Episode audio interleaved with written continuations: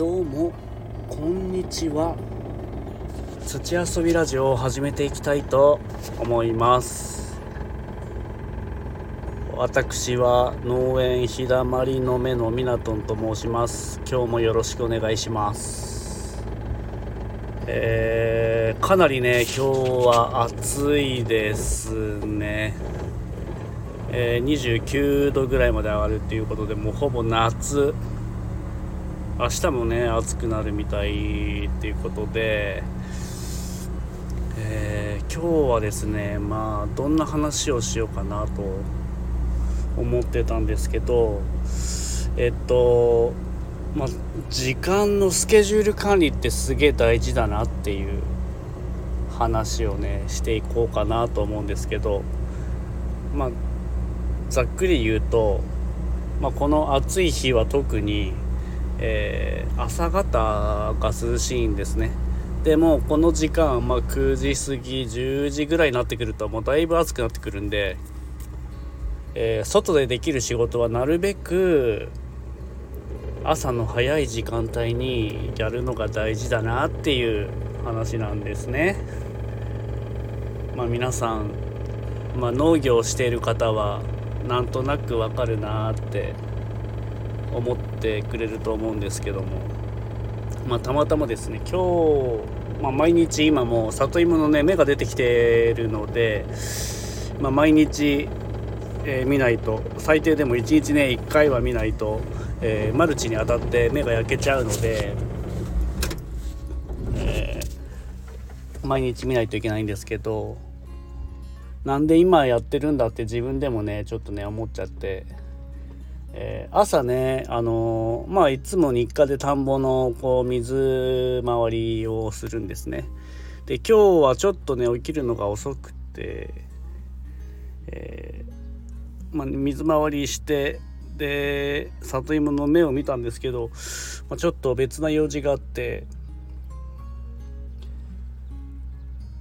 全て見切ることができなくてで残った分を今見てるっていう感じなんですけど。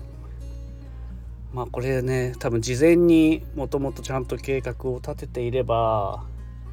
えー、こんな暑い日にわざわざ暑い時間帯にわざわざやる必要もないのかなっていうのがね、まあ、毎年思うことなんですけど後悔しちゃうっていうね。もっとスケジュール立てて、まあ、天気予報でもう気温なんか分かってればあらかじめね、えー、朝の早い段階でえー、もう少しちょっと早く起きて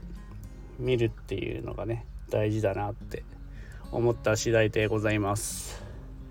えー、なんでかっていうとやっぱ効率悪いっすよね暑い時にやっちゃうと朝の涼しい時にやった方がやっぱり時間効率もいいし、えー、体に負担もかからないっていうのもあるんで、えー、まあ、農業はね意外とまあ、こういうスケジュール管理が大事になってきます。まああの臨機応変に、えー、結構ね、えー、対応できるかできないかで結構仕事の量も変わってくるんで、えー、そんな話をなんとなく、えさせていただきました。まあ今ちょっとねあまりに暑くてぶっ倒れそうだったんで、えー